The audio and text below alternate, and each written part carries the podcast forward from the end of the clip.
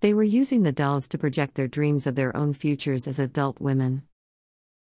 Ruth Handler, inventor of the Barbie doll.